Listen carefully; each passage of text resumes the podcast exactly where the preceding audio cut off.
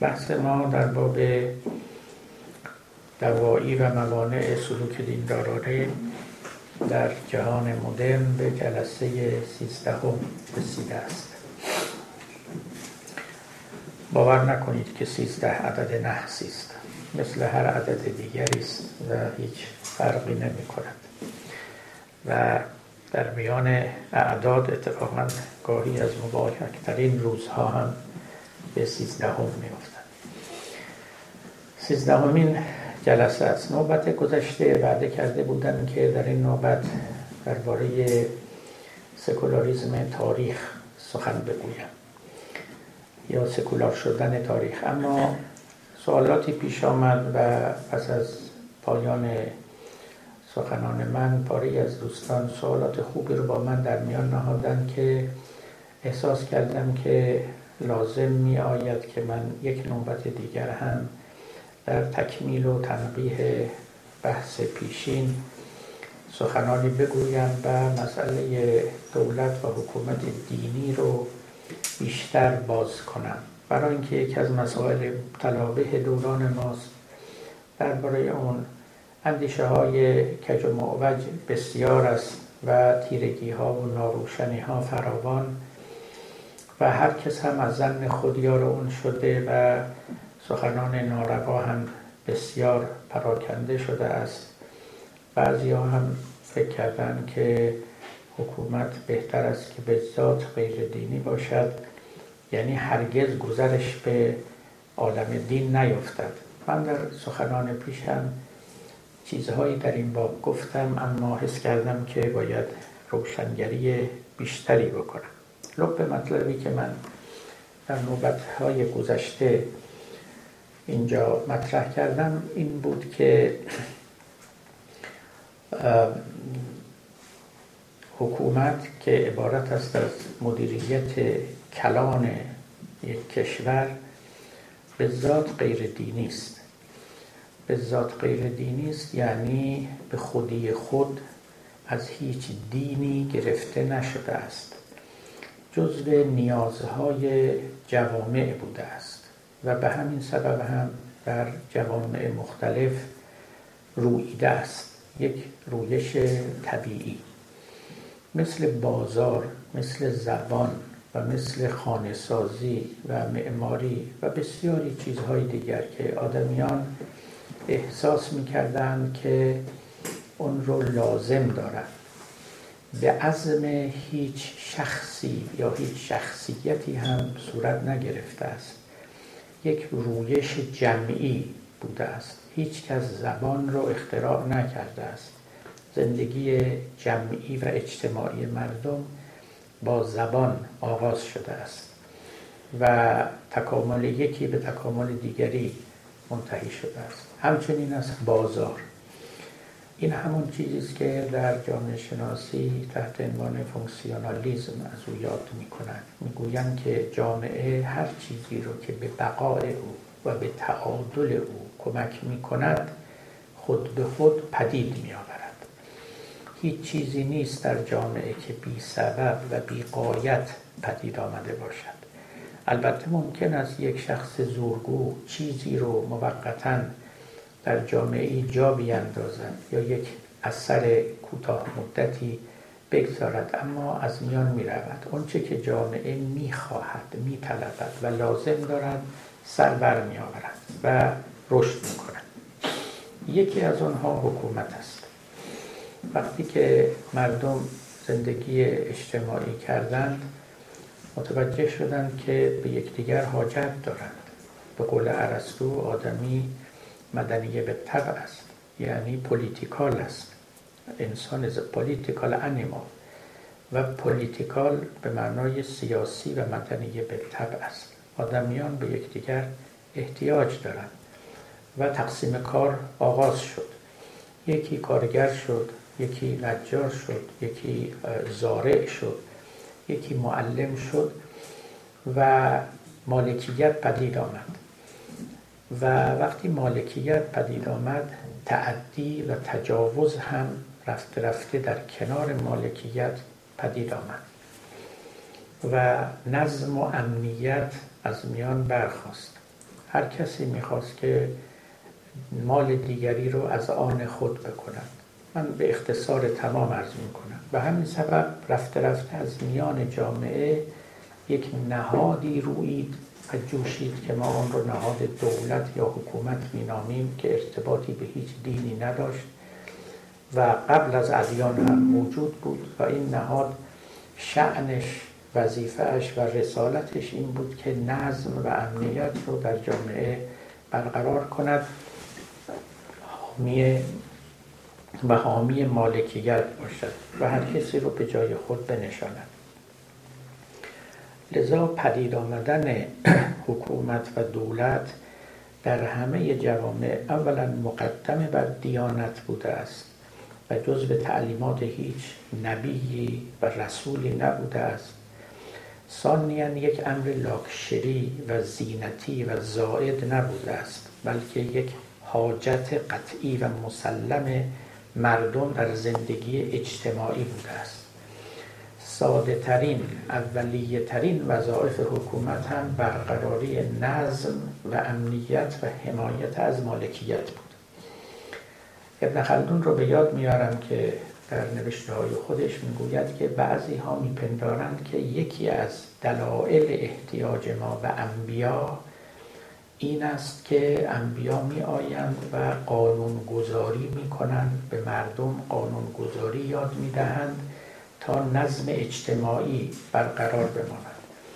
ایشان با چشم دقیق و تیزبین جامعه شناسانه می‌گوید این سخنی است به قایت باطل برای اینکه ما جوانی رو می‌شناسیم که هیچ رسولی از اونجا عبور نکرده ولی در نظم و انضباط موفقند و به خوبی جامعه رو اداره می‌کنند و امنیت برقرار می‌کنند و مردم می‌توانند در رفاه و راحت زندگی کنند.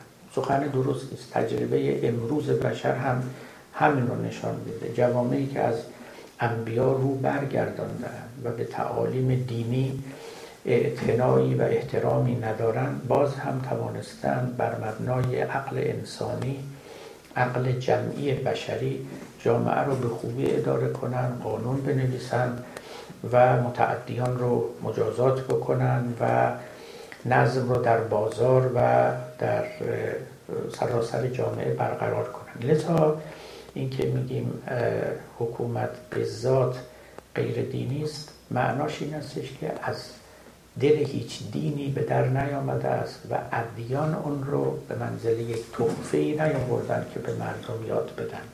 خود زندگی جمعی اون رو اقتضا می کرده است.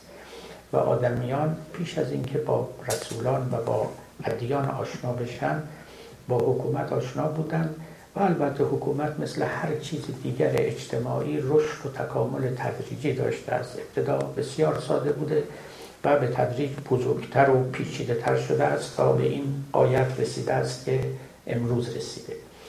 این نکته اول که فراموش نکنیم نکته دومی که باید به یاد داشته باشیم برای اینکه تکلیف دین و سیاست یا روحانیت و حکومت رو معلوم کنیم. این است که هر حکومتی به هر حال به چند رکن احتیاج داره. رکن اول مشروعیت است.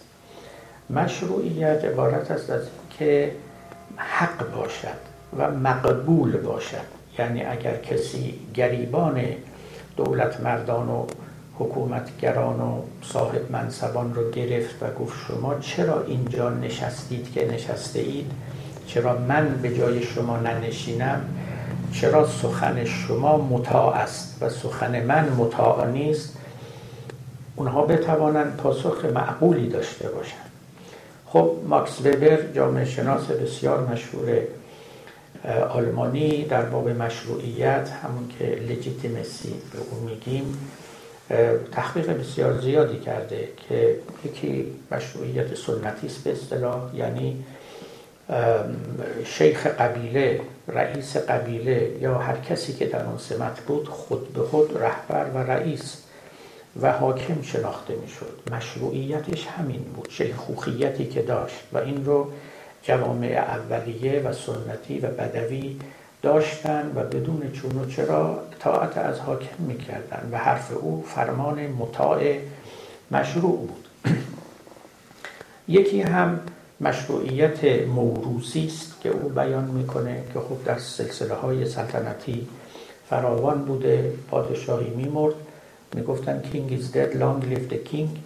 همین که شاهی میمرد شاه بعدی به جای او نشست و به صرف اینکه وارث تخت و تاج بود حکومت او مشروعیت داشت و دولت مردان و ارکان دولت که قبلا در مقابل پدر او گردن نهاده بودند اکنون هم در مقابل پسر گردن می نهادن. این طرح موروسی هم در زمان خودش طرح بسیار عاقلانه بود برای اینکه اگر منتظر میماندن که یه پادشاه تازه رو انتخاب کنن که تازه اصلا مقوله انتخاب مطرح نبود مملکت در بینظمی آتش می‌گرفت اینکه ما شنیده ایم میگن که وقتی ناصر الدین شاه رو در شهر ری ترور کردن و گلوله زدن او رو به تهران آوردن و وزرای او این سو و اون سو نشسته بودند و چنان وانمود می‌کردن که شاه زنده است که شورشی صورت نگیره. شاه مرگی اصطلاحی بود.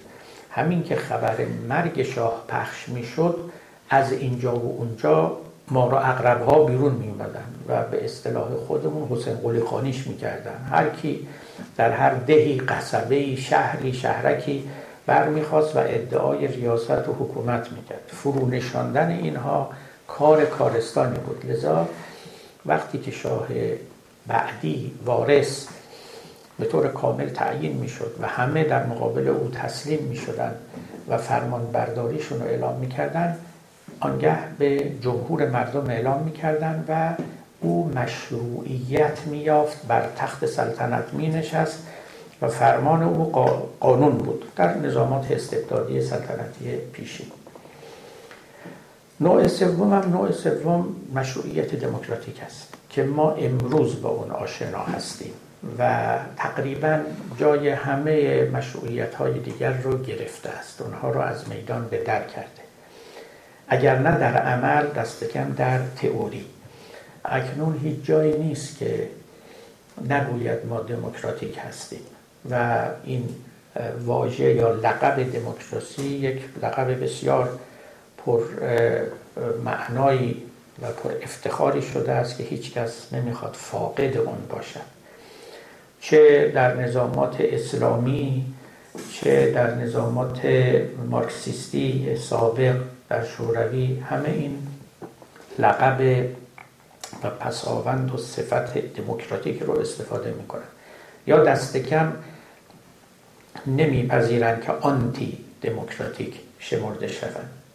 نظامات دموکراتیک خب پشتوانه تئوری که خیلی خیلی خیلی ستبری دارند و جای بحثش اینجا نیست. عزیزان ما هم اهل فضلن آشنا هستند من فقط اشاره می‌کنم که در نظامات دموکراتیک هم همچنان حفظ نظم حفظ امنیت و حفظ مالکیت و حفظ جانها در درجه اول اهمیت قرار داره یعنی این مینیموم این حد اقل اگر در میان نباشد حکومتی در کار نیست. هیچ.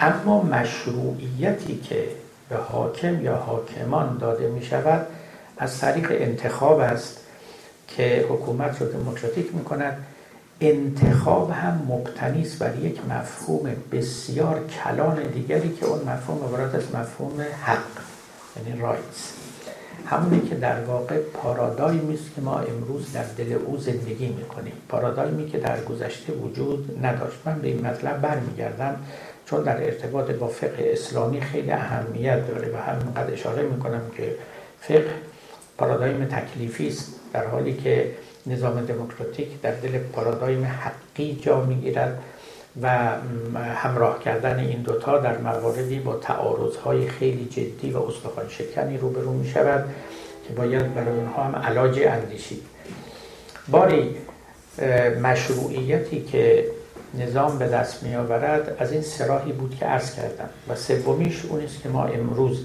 بهتر می‌شناسیم و در دل او زندگی می‌کنیم که تکیه بر مفهوم بسیار کلان حق زده است و پدید آوردن و توجیه کردن و جا انداختن یه مفهوم به نام حق که عمدتا کار فیلسوفان و فیلسوفان سیاست بود دو قرن سه قرن طول کشید. و همین مفهوم حق است که لیبرالیزم رو هم به وجود آورده است. اگر کسی از شما پرسید که نظام لیبرال یعنی چی چون من دیدم ترجمه های مختلف یا تعریف های مختلف می‌کنن و چون کلمه لیبرتی و اینا خب دم دستی ترین کلمات هست و خب ظاهرا معنای آزادی میده میگن بله نظام لیبرال نظام آزادی خواه هست و غیره. من نمیگم این تعبیر غلط هست ولی بسیار سطحی است و خیلی تنگ است و معنای اصلی رو در خودش نمی نظام لیبرال یعنی نظام حق مدار حقوق مدار. در مقابل نظام تکلیف مدار که نظام استبدادی است. لذا نظامات لیبرال که مؤسس بر مفهوم حق یا حقوق هستند و تکلیف در اونها ثانوی است اینها دولت حق مدار رو هم پدید آوردند چون حکومت لیبرال بر جامعه لیبرال صورت می‌گیرد. اگر جامعه لیبرال نشه حکومت هم نمی‌تواند لیبرال بشه. یعنی مفهوم حق باید پا بگیره و جا بیفته و آدمیان به او حقیقتا تعلق خاطر و تعلق جان داشته باشند. اونگاه از دل او حکومت حقوق مدار پدید میاد که همون حکومت لیبرال است که حکومت لیبرال مشروعیتش به از طریق تکیه بر مفهوم حق صورت می‌گیره. انتخابات هم یکی از جلوه ها و تجلی های حق مداری است. هر کس حق انتخاب دارد و چنین نیست که بنشیند و چند نفر کسی رو بر تخت بنشانند یا به دلیل توارث سلطنت به او برسد یا شیخوخیت قبیله‌ای در کار باشد و آدمیان هم فرمان بردار او باشد اینطوری نیست. خب اینم یک نحوه است. تا بعدا به حکومت دینی برسیم که مشروعیتش از کجا میاد؟ در این حال حکومت ها تقریبا مشروعیت هاشون این چنینه. اما حکومت فقط مشروعیت نیست که کار او رو به سامان می‌کنه. نوبت گذشتن اشاره کردم. دومی کفایت است یعنی کارآمدی است. حالا این حکومت مشروعیتی از هر جا آورد فرض کنید که بهترین شیخ قبیله یا بهترین و عادلترین سلطان رو هم بر تخت نشان دید. اگر نتواند فونکسیون های حکومت رو ایفا کند یعنی نظم برقرار کند امنیت بیاورد و به مردم حاجاتشون رو برساند اگه نتواند این کار رو بکند مشروعیت او یا مقبولیت او سلب می شود حالا در اینجاست که بعضی ها بین مشروعیت و مقبولیت هم فرق می اهمیتی برای مقصد ما نداره. بنابراین کفایت و کارآمدی هم جزو ارکان حکومت هاست. این ارکان هم که من عرض می کنم باز ربطی به دیانت نداره. هر حکومتی که سر کاره اگر می‌خواد موفق باشه دینی یا غیر دینی. مردم باید قبولش داشته باشن و تابع و مطیعش باشن و او رو مشروع بدانن. اون حکومت هم باید بتواند حاجات مشروع مردم رو برآورده کنند این هم نکته دوم که در باب همه حکومت ها صادق است. حالا می‌رسیم به نکته سوم. آیا دینداران حق دارند سوال. سوالی که بعضی هم از من کردند و می‌کنن. دینداران حق دارند که این ماشین حکومت رو به دست بگیرن. اگر قرض در یک حکومت دینی است البته. اگر قرض در یک حکومت دموکراتیک است باز هم البته. برای اینکه اگر انتخاب شدن خب می‌توانند به دست بگیرن. درست مثل این میمونه که شما از من بپرسید که دینداران حق دارن سوار دو چرخه بشن خب بله البته حق دارن سوار دو چرخه بشن. این هیچ فرقی نمی‌کنه. حکومت هم یک ماشینه. یه ماشینی است که یک کارهایی رو باید صورت بده. یک نقشی رو باید ایفا بکنه. خب در اون رأس هر کی می‌خواد بنشینه. به این معنا هیچ مشکلی وجود نداره که یک عده دیندار سوار مرکب حکومت بشوند و همون وظایفی که حکومت باید برآورده کند برآورده کنند یعنی اولا مشروعیتشون رو از منبع مشروعیت دوران بگیرن ثانیا با کفایت این مرکب رو برانند و به مقصد برسانند. تا اینجا ما هیچ مشکلی نداریم هیچ کس هم نه در گذشته و نه در حال نگفته است که این نشدنی است و باطل است یا با عقل منافات داره یا با حقوق بشر منافات داره؟ مطلقا هیچ. اما نکته سوم که باید اکنون از او بحث کنیم ما گفتیم که حکومت یک مینیموم وظایفی داره که مینیمومش رو عرض کردم برای شما که نظم است و امنیت. این هم از یک نوع انسان شناسی برمیخیزه. ببینید ما آدما جلو پای خودمون خیلی بلند میشیم به اصطلاح برای خودمون خیلی پپسی وا می‌کنیم. و اینکه ما خیلی نازیم و ماهیم و سرمون مثل سر شاق میمونه و اینا. ولی خب ما باید قبول کنیم. حرف آقای تامس هابز رو و بنده هم قبول دارم. هومو هومینیس لوپوس است. انسان گرگ انسان است. درسته؟ این مبنایی بود که جناب هابز گذاشت که مبنای تمام حکومت های مدرن است در جهان. آدمی گرگ آدمی است. یعنی اگه آدمیان رو آزاد بگذارن یکدیگر رو میدرند توجه می‌کنید. همون که سعدی گفت. گفت تا سگان را وجوه پیدا نیست. او درباره سگان گفت و گرگان هم منطبق است. تا سگان را وجوه پیدا نیست مشفق و مهربان یکدیگرند. لقمه ای در میانشان انداز که توهیگاه یکدیگر بدرند. این سگهای مظلوم فقط اینطوری نیستن. با کمال معذرت آدمیان می‌توانند خیلی گرگ صفتتر باشن. خیلی درنده تر باشن. کمان که درندگیشون رو ما دیدیم. یه گرگ یا یه سگ زورش به چند نفر می‌رسه که پاره پاره کنه. ولی خب یه انسان گرگ صفت اگر سلاح های جدیدن در اختیارش باشه صدها و صدها و صدها برابر گرگ ها و سگ ها می‌تواند آدمیان رو پاره پاره کنه. خب این آدمیانی که گرگ یکدیگرند اینها یه حافظ و حارس می‌خوان کسی که نگهبان باشه و بالا سر اینا باشه و اجازه تعدی و تجاوز به اینها نده. حالا اینکه گفتم اون نگهبان از کجا میاد به جای خود مینیموم وظیفه حکومت این بود که این گرگ ها رو از تعدی نسبت به یکدیگر باز دارند و یه صلح و صفای موقت یک آتش بس موقت بین اونها برقرار کنند این که میگن موقت واقعا موقته. برای اینکه این بشر متمدن جدید که یک مرتبه جنگ جهانی اول و جنگ جهانی دوم به پا کرد فروید رو هم به فکر انداخت.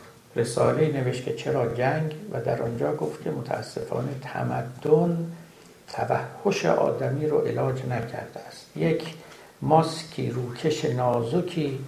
روی توحش آدمی آمده و این ماسک به راحتی پاره میشه و این وحشیگری بیرون می‌زنه که زد و دو جنگ. الان هم ما در دوران آتش بس به سر می‌بریم. یکی از مورخان گفته بود که دورانهای صلح در تاریخ دوران آتش بسه یعنی اصل جنگ بوده در تاریخ بشریت. یه مدتی که صلح می‌کردن دوباره دلشون تنگ می‌شد. برای جنگیدن و میریختن و خون یکدیگر رو میریختن. خب این مینیموم وظیفه حکومت که این بود به تدریج بر وظایف حکومت افزوده شد. از اینجا ما وارد بحث اصلیمون میشیم. خب سیر تاریخی بحث رو رها کنید. یعنی اینکه این تدریج چگونه صورت گرفت. شما به دولت های امروزی نگاه کنید. همین دولت لیبرال آمریکا مثلا دولت حتی دولت اسلامی ایران و جاهای دیگه. ببینید که اینها خیلی بار به دوششونه. یعنی فقط حکومت یه پلیس نیست. خب اینو لیبرال های اولیه می‌گفتن که حکومت فقط وظیفه پلیسی داره. فقط نگذاره تعدی و تجاوز بشه. همینو بس. دیگه مردم کارشون رو بکنن. لسه ف لسه پس اصطلاحی بود که به کار نون بگذار برود بگذار هر کار که می‌خواهد بکند. دولت فقط پلیس است. اجازه بده هر کی کارشو بکنه. هر کی که می‌خواد کارش فقط دست دزدا رو ببنده دست قاتل ها رو ببنده و متجاوزان رو سر جاشون بنشانه. اونی که می‌خواد در بازار گرون بفروشه ارزون بفروشه سر مردم کلاه بذاره نظر اینا هیچ اهمیت داره بازار خودش رو تنظیم می‌کنه. قانونهای دولت هم قانونهای حد اقلی برای اینکه حقوق آدمیان از میان نرود و محفوظ بماند. ولی اینجوری نماند. برای اینکه دولت در حقیقت میوه جامعه است و درخت وقتی که رشد می‌کنه میوهش هم پا به پای او رشد می‌کنه و تحولات در او ظاهر میشه. وقتی که جامعه بزرگتر شد احتیاجات مردم بیشتر شد خب دولت پاش رو در میان گذاشت. و این مردم از دولت انتظار داشتن. اکنون شما ببینید در همین دولت های مدرن وظیفه آموزش پرورش به گردن دولت افتاده. باید کاری کنند دست کم قوانین وضع کنه که همه بچه ها آموزش ببینن. وظیفه بهداشت به دوش دولت افتاده. باید کاری کنه که بهداشت مملکت مراعات بشه آب سالم به دست مردم برسه دارو به درستی توضیح بشه بیمارستان ها باشه جاده ها ساخته بشه پل ها ساخته بشه وسایل حمل و نقل برقرار بشه. و از اینها اگر بخوایم بشمریم ده تا و صد تا و هزار تا نیست. اینا بر اون وظایف مینیموم اولیه حکومت افزوده شده است. چرا؟ برای اینکه حاجت جامعه بوده. چرا؟ چون جامعه رشد کرده. پیچیده تر شده. دولت هم پیچیده تر شده. آیا وظایف دولت به همینی که اکنون هست منحصر خواهد ماند به هیچ وجه نه. برای اینکه با تحول جامعه باز حکومت هم پا به پای او و به موازات او باید پیش بره و جواب بده به حاجات اجتماع. ولی کارآمدی خود را از دست خواهد داد که یکی از ارکان مقبولیت اوست و آنگاه باید به جای او حکومت کارآمد دیگری بیاد. بسیار خوب. اگر این طوره که این طور هست حالا یک سوال خیلی مهم و فربه در اینجا پدید میاد.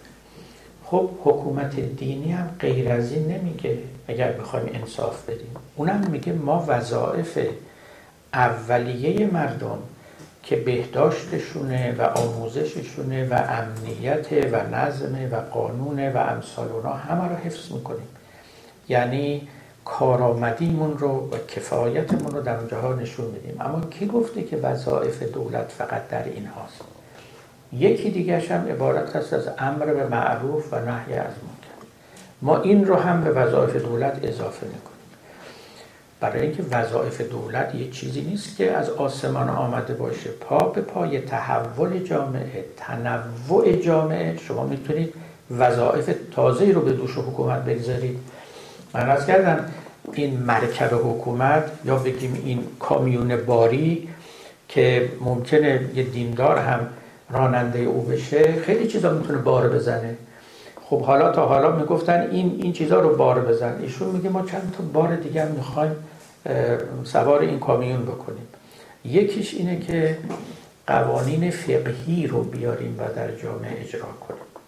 جلوی شرابخوری رو بگیریم. هجاب رو اجباری بکنیم امر معروف و نهی از منکر بیاریم حتی جهاد بیاریم و چه و چه و چه. که فراوان میشوان دربارش مثال زن خب اینا هم بیاد جز وظایف دولت. چه اشکالی داره که یک نظام دیندار یا یک عده دینداران معتقد به دین خاصی بیایند و وظایف خاصی برای دولت تعریف کنند و اونها رو اجرا بکنند. از اینجاست که خب سوالها دیگه جدیتر میشه که آیا چنین چیزی شدنیست یا ناشدنیست بنابراین من برای اینکه کاملا توی جاده درستی و سرات مستقیم حرکت کنیم می‌خوام به شما بگم که یک حکومت دینی شاخ و دم نداره چیز عجیب و غریبی نیست. حکومت هست به معنای هر حکومت دیگری کما اینکه در گذشته وجود داشته. یعنی نوبت گذشته کسی از من بس حکومت دینی ممکن البته که ممکنه برای اینکه ممکن بوده برای اینکه موجود بوده برای اینکه قرنها خلفای اسلامی از می شود که پاپ های کاتولیک رو حکومت دینی می‌کردن. و حکومت دینی باید این ارکان رو داشته باشه تا اسمش اصلا حکومت باشه تا تعریف حکومت بر او صادق باشه. اون مینیموم ها رو باید یعنی اولا کافی و کارآمد باشه واقعا نیازهای مردم برآورده کنه. نگه برین دعا کنین خدا بهتون بده. نه باید کاری که هر حکومت غیر دینی هم می‌کنه انجام بده. دومی که مشروع باشه یعنی بالاخره بر جای حقی نشسته باشه و مردم هم قبولش داشته باشن.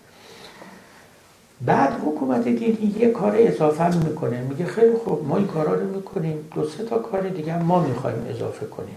و او اینکه ما مثلا می‌خوایم جلو کتاب های زاله رو بگیریم. ما می‌خوایم اجازه ندیم که کسی که کافره یا مرتده توی این جامعه صداش رو بلند کنه.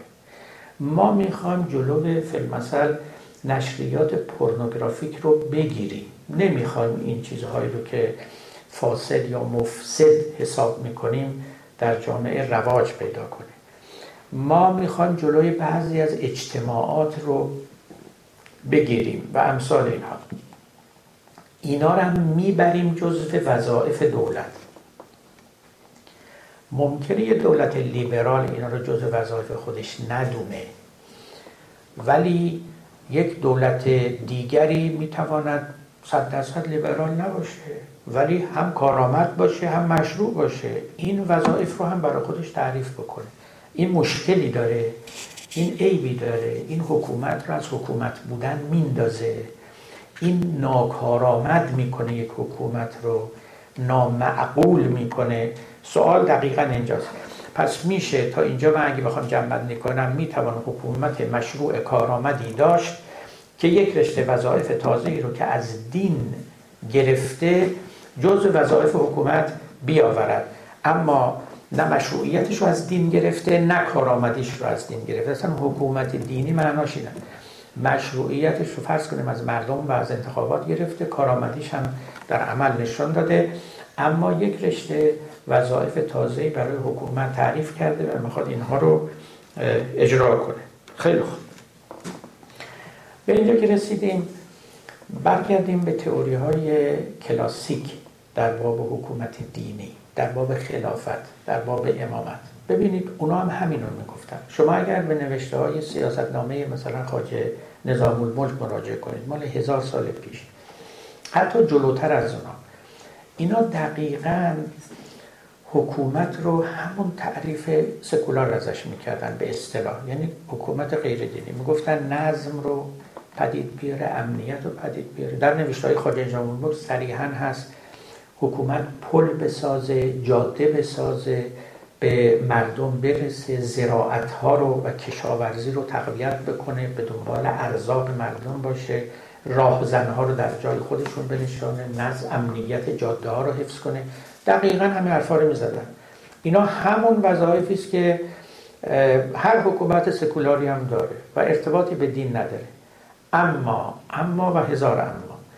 وقتی که نوبت دیانت می‌رسید تعریف امامت و تعریف خلافت این بود که یک نکته دیگر اینجا هست که از قلم افتاده است. یعنی از حکومت های سکولار از قلم انداختن و او اینی که حکومت باید چنان باشد که مقرب طاعات و مبعد معاصی باشه. یعنی من حیث المجموع جهان جهان بینیش ببخش جهتگیریش و فضاسازیش باید به طوری باشه که مردم بیشتر به طاعات میل کنن و بیشتر از معاصی روی گردان باشن. این اون نقشی است که حکومت دینی بازی می‌کنه یعنی وظیفه است که علاوه بر وظایف مینیموم حکومت باید به عهده بگیره. مقرب طاعات و مبعد از معاصی.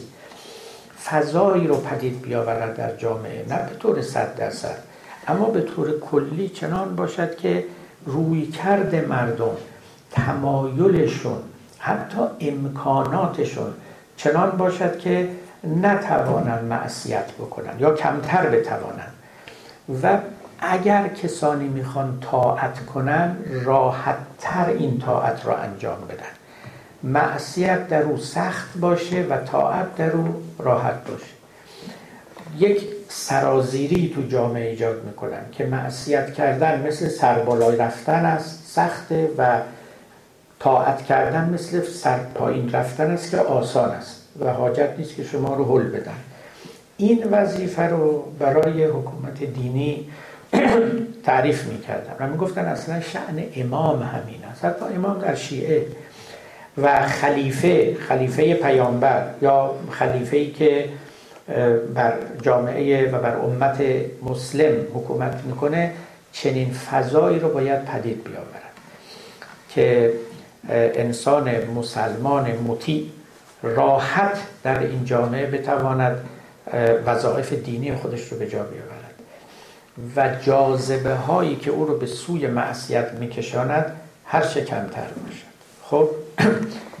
این تعریف کلاسیکی بود که از حکومت دینی می‌شد.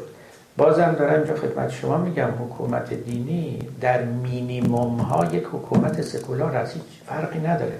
یه چند تا وظیفه تازه به گردنش می‌ذارن که جنبندی اون وظیفه تازه همین مقربه به طاعات و مبعده از معاصی که خدمت شما عرض کردم.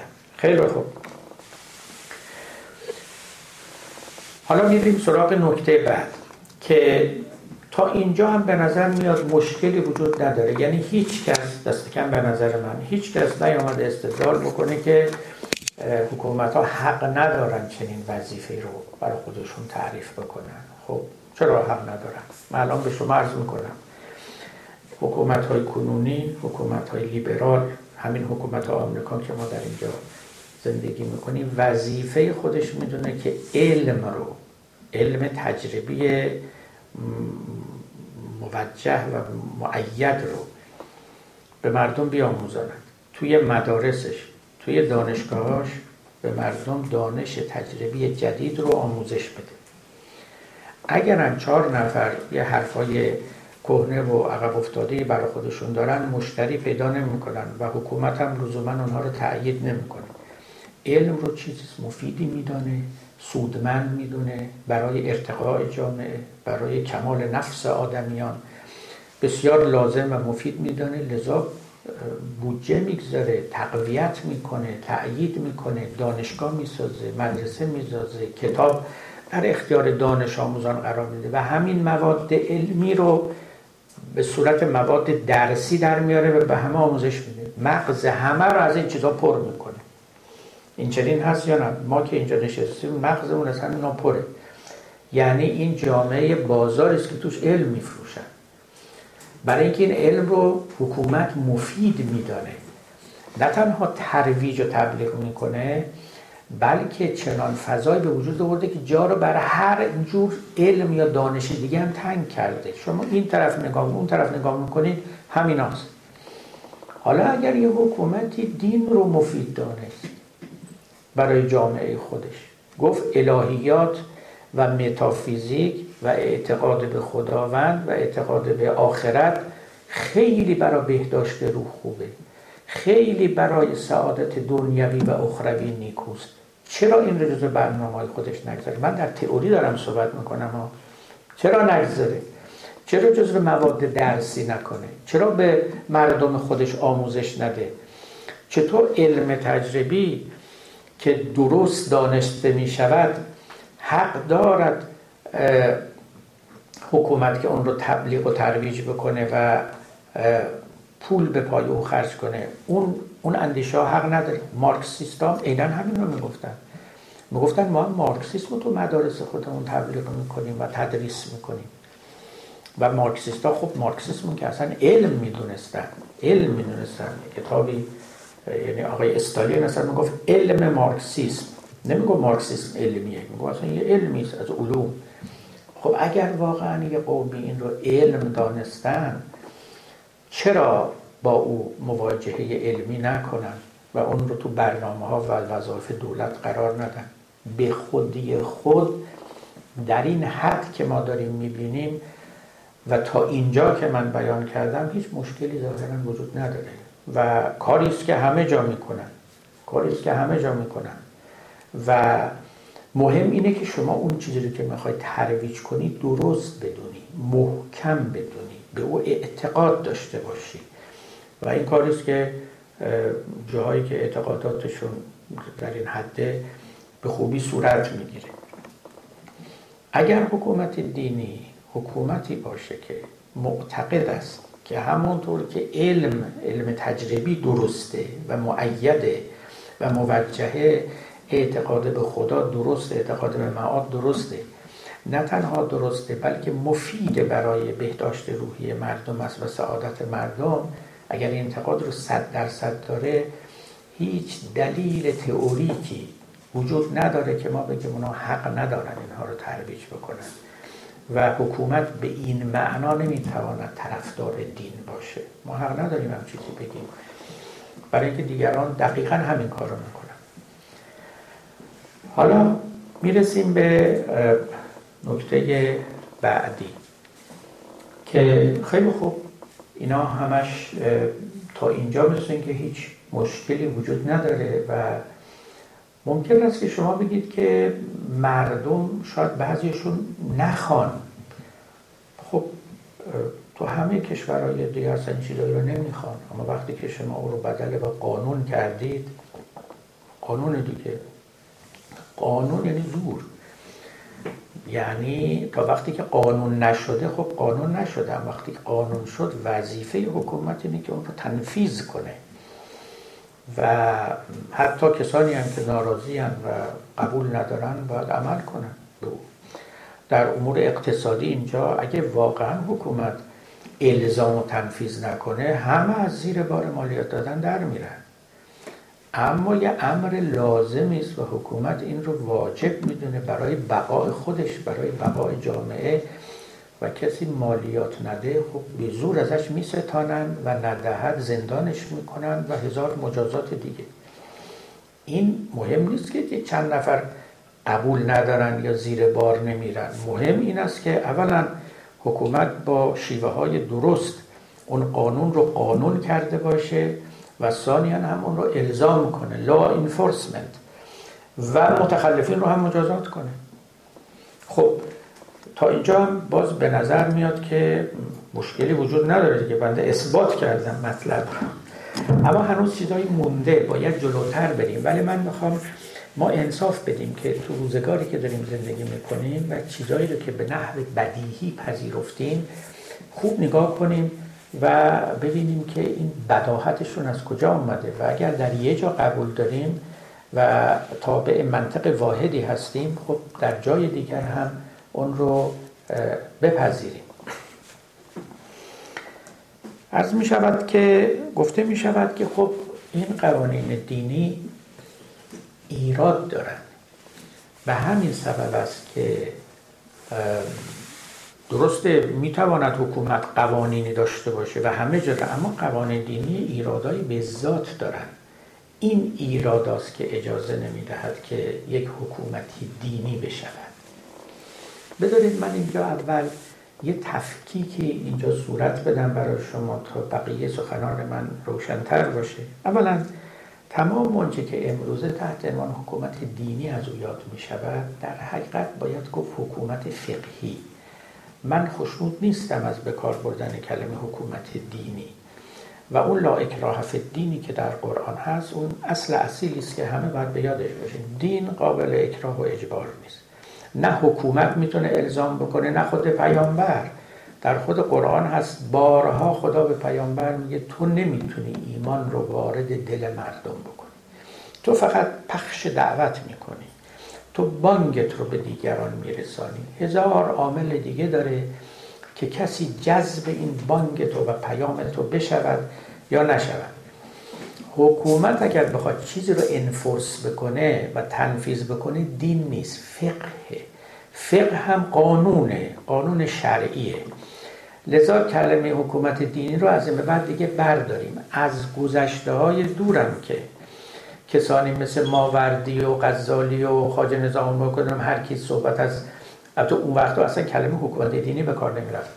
می‌گفتن که امامت و خلافت و و کاری کنیم که فضایی پدید بیاوریم که مبعد به. مبعد معاصی باشه و مقرب به طاعات باشه. اونا هم در واقع همینو می‌گفتن می‌گفتن قوانین شرعی یعنی هم قوانین فقهی رو توی جامعه جاری کنیم. تا اینکه معصیت کمتر بشود مثلا شرابخوار جرأت نداشته باشه در ملعه عام شراب بخوره و امثال اینها. و امکان طاعت راحتتر و پذیرفتنی تر باشه. اینو می‌گفتن. بنابراین اتفاقا ابن خلدون تعبیر سیاست شرعیه به کار می‌بره و این حکومت دینی درستش اینه که بگیم سیاست شرعی. و سیاست شرعی یعنی سیاست فقهی. ابن خلدون تو قرن هشتمه یعنی شش قرن پیش میگه ما دو جور سیاست داریم. سیاست عرفیه و سیاست شرعیه. سیاست عرفی یعنی هم سیاست سکولار. به اصطلاح امروز. و سیاست شرعی یعنی همون که ما میگیم حکومت دینی. اما باید یادمون باشه که حکومت دینی حکومت فقهی. و الا دین یه چیزیست که متعلق به قلوب مردم است و با او کاری نمی‌توان کرد. یه جمله خیلی زیبایی داره غزالی. من یه مقاله بلندی در باب احیاء العلوم غزالی نوشتم که در یکی از دائره المعارف هم در ایران چاپ شده. مفصل. این جمله غزالی رو اونجا برده بودم غزالی می‌گوید که القلب خارج عن ولایت الفقیه. میگه دل از ولایت فقیه از حاکمیت فقیه خارجه. فقیه فقط رو اندامهای بیرونی آدم کار داره. یا بیا دست ما رو ببنده یا ما رو هل بده یا بگه هجاب بذار یا بگه هجاب نگذار. اما با دل من هیچ کاری نمی‌تونه اما این جمله رو اونا از نوشته من حذف کردن. گفتم خب کلمه ولایت فقیه بالاخره ممکنه به ولایت فقیه بر بخوره. ولی واقعا جمله غزالی است به همین سراحت القلب خارج عن ولایت الفقیه. یعنی فقیه یا حاکم یا هر کس با دل مردم کار نداره. نه نمی‌تونه کاری داشته باشه. دین اکراه بردار نیست معنای اون سخن اینه. یعنی اون آیه که در قرآن هست. اما ولی فقیه می‌تونه اعمال کنه قوانین فقهی رو. بله می‌تونه. هجاب بگذارید نمی‌دونم کنسپت ها رو تعطیل کنید همین کارا که می‌کنه. خب حالا ممکنه که گفته بشود که این قوانین ایراد داره. یعنی از اینجا وارد بشن که به حال حرفی نیست که حکومت باید قوانینی داشته باشه. اما قوانین فقهی واجد یک ایراداتی است. این اینجاست که خب قصه قدری جدیتر میشه. پس حکومت دینی کاراش رو انجام میده. احوزار میلیونیمش رو از اینجا باید دید که چه مشکلاتی تازه پدید میاد. خب قوانین فقهی در حکومت فقهی چه ایرادایی پیدا می‌کنن؟ همون ایرادایی که امروزه ما میگیم منافات با حقوق بشر دارن. حقوق بشر اومد سراغ ما. همونی که ابتدا می‌گفتم که یک مفهوم فربهی به نام حق در جهان جدید متولد شد و یک پارادایم تازه ای ساخت به نام پارادایم حق در مقابل پارادایم تکلیف گذشته. این اینجا سرکلش پیدا میشه و با دندونهای بسیار تیز. من این رو نوشتم و شاید پاری از دوستان که با نوشته های بنده آشنایی دارن دیده باشن. فقه فرزند نظام و پارادایم تکلیفی است. و متناسب است با یک حکومت تکلیفی که ولایت فقیه هم یا حکومت شرعی هم همون حکومت تکلیفی است. تکلیف مردمان است که از حاکم دینی اطاعت می‌کنن. حقشون نیست.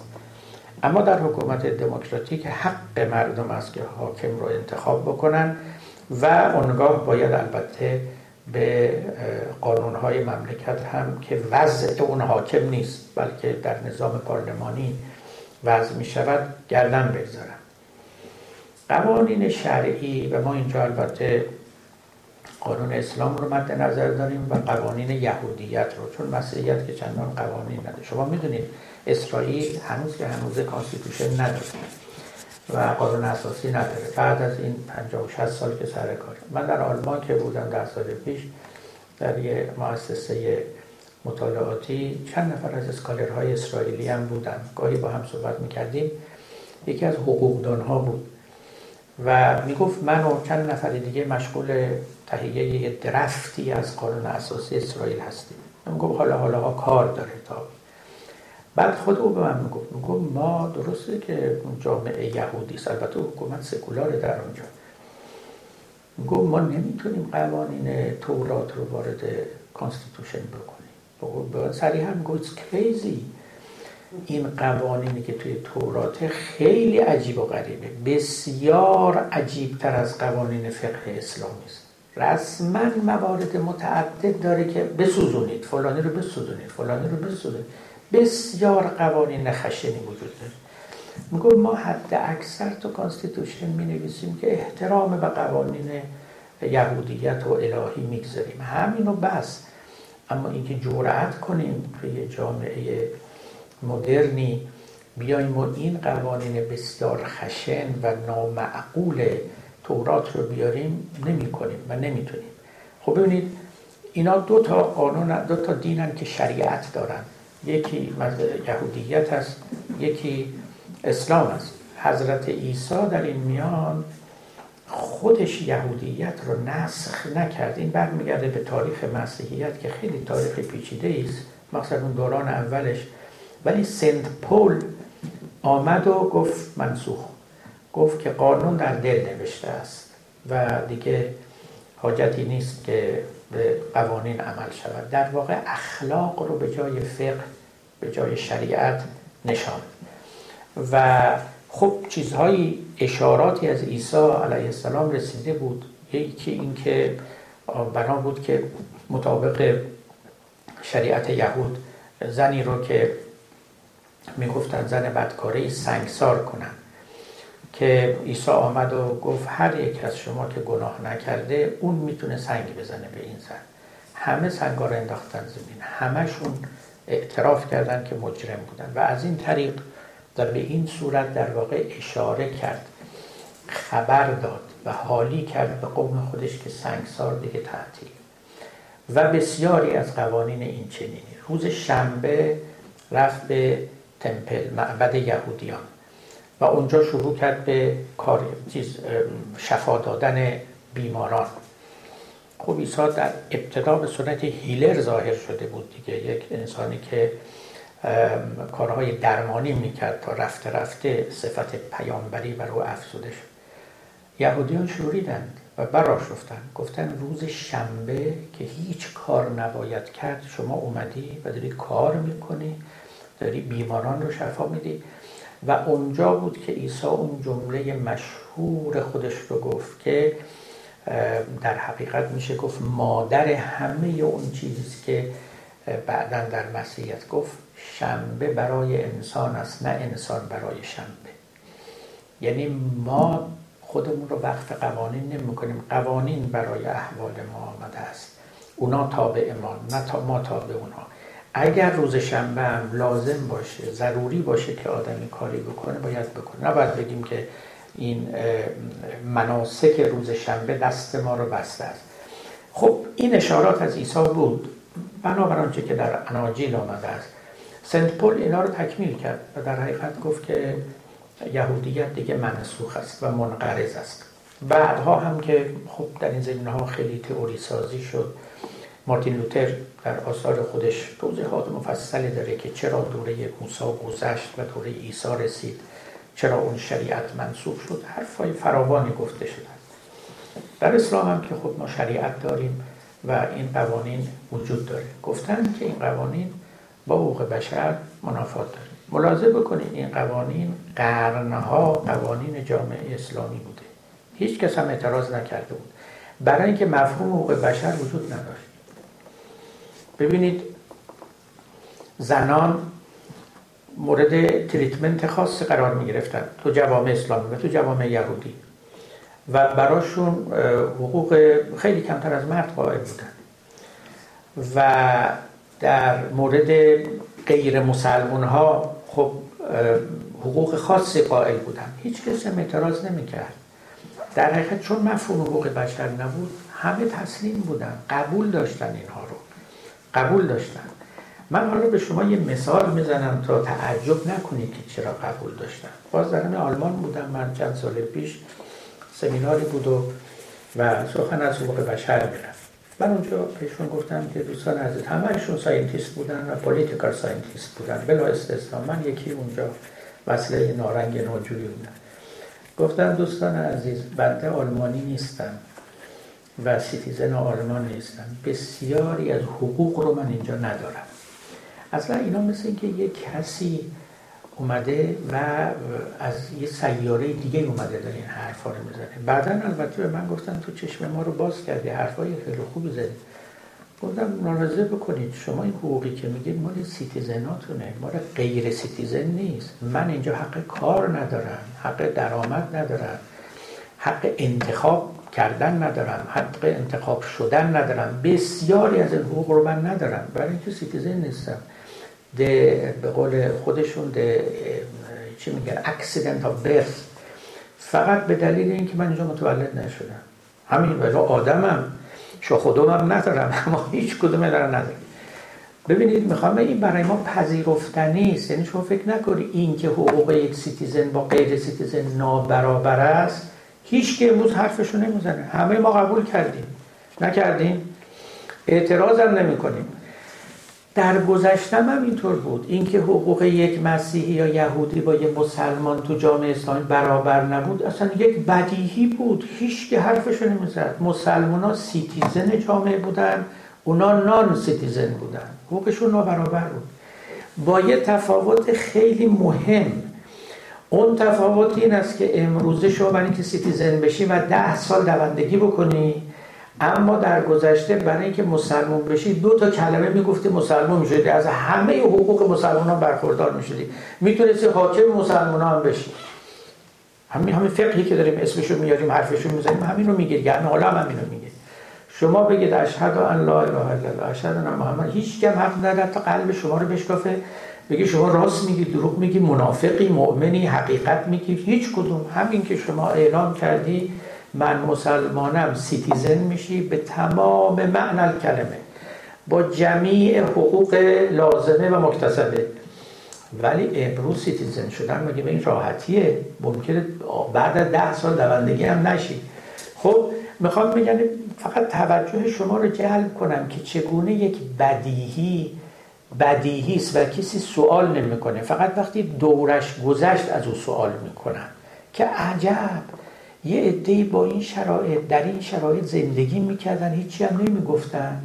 زنا اونجوری بودن یهودی اونجوری بودن اقلیت ها اونطوری بودن. چی بود؟ اینا هیچی نمی‌گفتن. اینا عقلشون کم بود. نه هیچیشون کم نبود. خیلی. من و شما هم امروزه وقتی که دورانمون بگذره و یه دویست سال بعد یه عده ممکنه میان همین سوالا راجع به ما بکنن که اینا در مقابل یک چیزا چرا سکوت کرده بودن چرا تسلیم شده بودن چرا تحمل می‌کردن. داستان اینه. می‌خوام ببینید این سخنی که من دارم میگم مبادا این تلقی رو در ما به وجود بیاره که گذشتگان متاسفانه مثلا یه چیزی از اقلانیت کم داشتن و ما امروز خدا این تحفه اقلانیت رو داده. اصلا و ابدا نیست. اولین درسی که ما در تاریخ علم میخوندیم بنده اگر یه تخصص داشتیم تاریخ علمه. ما تو تاریخ علم می‌خونیم همین بود که فکر نکنید گذشتگان عقلشون کم بوده عقل ما امروز بیشتر از اوناست. نه. تئوری های بسیار احمقانه رو پیدا کنیم ارسطو باور داشته. ارسطویی که بنده و امثال بنده انگوش کوچیکش هم نمیشه. نباید فکر کرد قصه این چنین نیست. این سیستم معرفت انسان بسیار پیچیده تر از این خیالات ساده و ساده اندیشانه است که ما می‌کنیم. حالا ملاحظه بکنید. این قوانین وجود داشته. در شریعت یهود در شریعت اسلام بعضیاش خیلی خوب میشه فهمید که چرا این چنین بوده. کاملا در دوران خودش منطق داشته معنا داشته. اما در جهان ما و در جهانی که لیبرالیزم در اون سلطه مطلق پیدا کرده اینا معانیش رو و منطق خودش رو از دست داده. به طوری که خوب قابل فهم نیست. امروز برای خودش بسیار امر معقولی بوده. در دوران خودش و کارآمد بوده. کار می‌کرده نتیجه می‌داده نظم برقرار می‌کرده امنیت میآورده. البته متجاوزانی هم بودن که خب رعایت مقررات نمی‌کردن پاشون رو هم از گلیمشون درازتر می‌کردن. میگن که قوانین دینی و حکومت فقهی با حقوق بشر منافات داره. خب این حقوق بشر اینجا یک مسئله خیلی اصلی است که حقوق بشر نمیگن حکومت نباید فقهی باشه. میگن بعضی از قوانین فقهی با حقوق بشر نمی‌خوره. یه تعدادش هم می‌خوره هیچ اشکالی هم نداره. هیچکی نگفته قوانین همه کشور باید مثل هم باشه. میگه قوانین آمریکا مثل قوانین فرانسه هست مثل قوانین ترکیه است خب حالا قوانین یه جامعه دینی هم یه جاهاش متفاوت باشه با جاهای دیگه. چه اشکالی داره؟ مهم اینه که به اصطلاح با حقوق بشر منافات نداشته باشه. و از اینجا ما وارد یه بحث کلان میشیم. آیا حازمه دین و حازمه فقه چنان هست که بتواند حقوق بشر رو ببلعه و جذب کنه یا نه؟ مسئله دقیقا اینه. ببینید با از حکومت دینی اومدیم رسیدیم به حکومت فقهی. از حکومت فقهی هم اومدیم رسیدیم به منافات پاره از احکام فقهی با حقوق بشر. لذا سوال مهم در دوران ما این است که آیا فقه دینی و شریعت می‌تواند حقوق بشر رو جذب بکنه؟ به تعبیر دیگه پارادایم تکلیفی که فقه در او پرورده شده بود می‌تونه جمع بشه و سازگار بشه با پارادایم حقی؟ این یک مسئله کلان است. اگر بتونید شما اینو حلش کنید می‌تونید یک حکومت فقهی داشته باشید از مشروعیت برخوردار باشه از کارآمدی هم برخوردار باشه و قوانینش هم لازم الاجرا باشه و منافات با حقوق بشر هم داشته باشه. اون یک مسئله کلان است که تو دین شناسی جدید مطرحه. اما نکته بعد که وقت ما هم تقریبا به پایان رسیده و من باید این بحث رو تمام بکنم. دیگه نمی‌خوایم نوبت بعد برگردیم به این مطلب. اما نکته بعد این که من اینجا یه اشاره کردم اینکه چرا اصلا اینجور سوء زن نسبت به حکومت فقهی وجود داره؟ چرا؟ ما این همه اینجا باید بیایم بحث کنیم حرف بزنیم استدلال کنیم نمونه بیاریم شواهد تاریخی بیاریم بحث عقلی بکنیم که بگیم والله بلا یک حکومت فقهی اگر این از این تست ها بگذره و به این معیارها وفا کند می‌تواند حکومتی باشه برای خودش در کنار حکومت های دیگه. اون سوء زن اصلی عبارت است از سوء زنی که به دین وجود داره. ببینید من مثال زدم برای شما. گفتم امروز حکومت ها بدون شرمندگی علم جدید رو ترویج می‌کنن. برای اینکه کسی به علم جدید سوء زنی نداره معتقدن پایه های محکم داره لذا بهترین خدمت رو می‌کنن به مردم جهان که علم رو می آموزند و می آموزانند و پیش می برند اما ادیان متاسفانه دیگه چنان آبرویی در جهان جدید ندارند. اولا متعددن. ببینید تقریبا علم یه علم بیشتر نیست تو جهان. این عکسی که شما از سینتون اینجا می‌گیرید خب هم طبیب اینجا می‌خونه هم ببرید ونزوئلا هم ببرید اندونزی هم ببرید ترکیه. اینا برای همه یه معنی داره. وقتی که یک درس رو خوندن همشون یه جور باید معنا بکنن. علم در واقع یک چنین موقعیتی تو جهان جدید پیدا کرده. خیلی هم جالب این. یعنی ما تو تاریخ گذشته واقعا نداریم چنین حجیتی پیدا کرده که هر چیز رو با او میسنجن ولی ادیان اینجوری نیستن. از چنین صلابتی برخوردار نیستن. اصل مطلب در اینجاست. چرا؟ برای اینکه اول ادیان به طور متعددن. حالا اون بزرگاشون چهار پنج تان و الا کوچیک کوچیک و خرد و خرد فراوان دارن.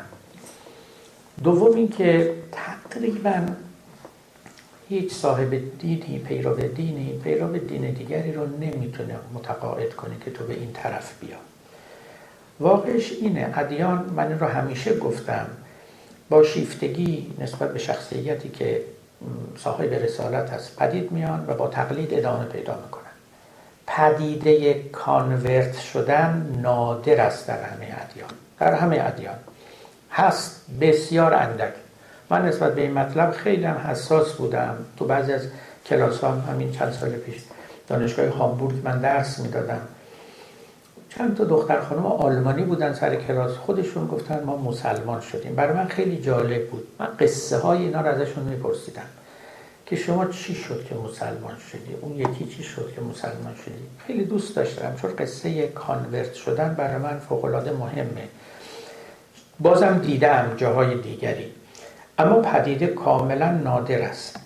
بنابراین اینکه ما بکوشیم یه قومی رو دینشون رو عوض بکنیم یا انسانی رو دینشون رو عوض بکنیم حقیقتا کوشش عبسی است. و ما حد اکثر می‌تونیم نشر دعوت بکنیم. این حرف خودمون هم بگیم. در میان حرفای دیگه خب بشنون و کسی هم پذیرفت و پسندید بپسنده و الا نمیشه فشار آورد نمیشه به اجبار و اکراه در دل کسی کرد. و نه دین اجباری دین اصلا. حالا گیرم یه کسی اومد و ظاهرا هم گفت سلم سمعن و طاعتن ولی این که دینداری نیست. یه دی فکر می‌کنن مسلمان حالا اینجا بازم نکته رو من ارز کنم که حمله می‌کردن به کشورهای دیگه و به اصطلاح کشورگشایی می‌کردن این دنبال مسلمان کردن دیگران بودن. نه اینطوری نبود. اونا خودشون عقلشون هم می‌رسید اتفاقا. به هیچ که نگفتم یه مسلمان فقط گفتن تسلیم قدرت ما بشید. هر دینی دارید داشته باشید تسلیم قدرت ما بشید. یعنی دقیقا اسلام رو می بردن اونجا نه ایمان رو. می گفتن شما بیاید و در مقابل حکومت تسلیم باشید. رعیت ما باشید. همینو بس. بیشتر از این نمی‌خواستن. برای اینکه می‌دونستن که ایمان رو و دین رو به زور وارد دل کسی نمیشه کرد. اما مطمئن بودن که به تدریج که یه تعداد مسلمان برن اونجا نشر دعوت بکنن خود به خود دیگران مسلمان میشن که این اتفاق هم افتاد. بعضی هم نشدن. باری می‌خوام این رو عرض بکنم که ادیان در دوران حاضر صلابت و استحکام پیشین خودشون رو از دست دادن. شما امروزه می‌تونید بگید ما حکومتمون رو بر علم بنا می‌کنیم. اما مشکل بتونید بگید بر دین بنا می‌کنیم بر فقه بنا می‌کنیم. برای اینکه اونا اولا با چالش حقوق بشر روبرو هستند ثانیا از بیخوبون محصول یک مجموعه هستند که اون مجموعه حرمت پیشین و صلابت پیشین خودش رو از دست داده. به همین سبب هم وقتی که شما چیزی رو واجد معقولیت ندیدید مجبورید که دست به زور ببرید دست به کشورگشایی ببرید. بخواهید طرقی غیر منطقی اون رو جا بیاندازید و به دیگران بقبولانید. که همین اول فاجعه است اول مصیبت است. خیلی خوب تقریبا سخن اصلی من تمام است. فقط به نکته آخری که می‌خوام اشاره کنم مسئله این هستش که بسیار خوب. فرض کنید ما یه حکومت فقهی بنا کردیم. فرض کنید که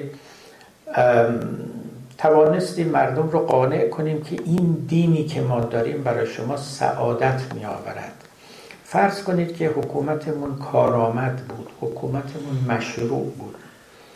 سوال سوم این است به چه روشی می‌خواید احکام دینی رو پیاده کنید؟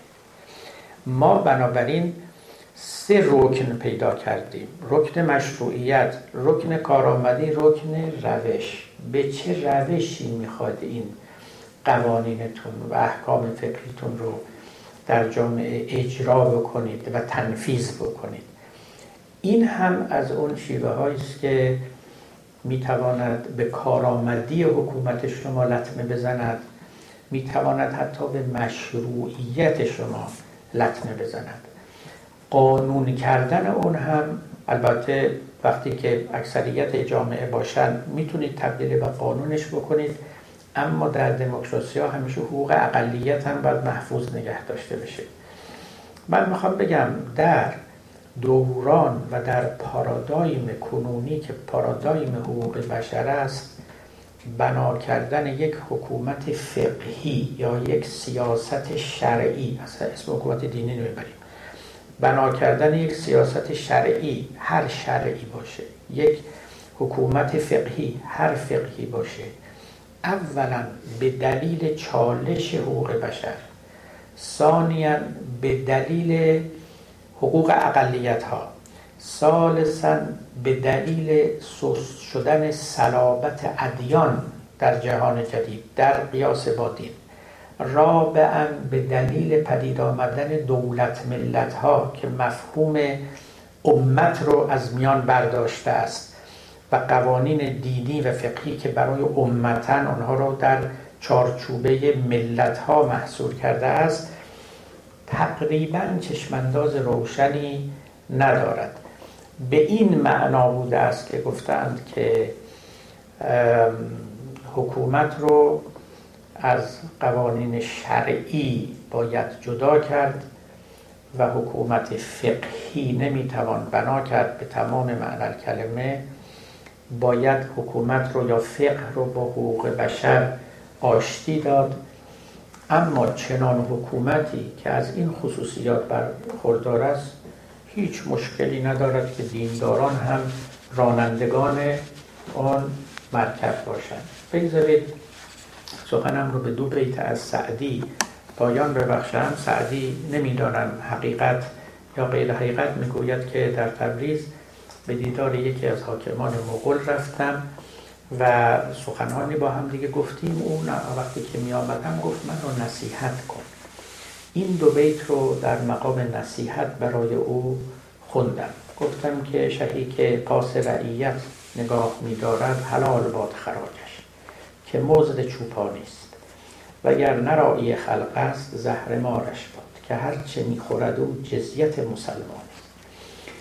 تصویر رو می‌بینید تصویر چوپان و رمه است. میگه به او گفتم که اگر این همون مفهوم حکومت سکولار است. دقیقا تو شعرهای سعدی شما هیچ جا بحث از حکومت فقهی و دینی نمی‌بینید. همه جا حاکم رو به وظایف حد اقلی حکومتش توصیه می‌کنه. عدالت رو برقرار کن پاس رعیت رو داشته باش. نظر ظلم بشه. نظر تبعیض صورت بگیره. شهی که پاس رعیت نگاه میدارد حلال باد خراجش. مالیات می‌گیره نوش جونش حلال باد خراجش که مزد چوپانی است. وگر نه راعی خلق است زهر مارش باد. که هرچه می‌خورد او جزیت مسلمان است. والسلام علیکم و رحمة الله. که جامعه هر چقدر پیشرفت می‌کنه function حکومت زیادتر میشه. در حالی که من احساس کنم ماها داریم به این زمین مینیمایز کنیم فانکشن های دولت رو و سعی کنیم که این کاراش کمتر بشه. احساس کنیم یه مدر با اون چیزی من فکر میدم نبوز داشت سال دوم این بود که آقای متحری تو کتاب علل گرای به مادیگرش میگه که تو زمان رنسانس خب با اون حکومت دینی مردم از دین زده شدن به خاطر function ی که اون موقع داشت.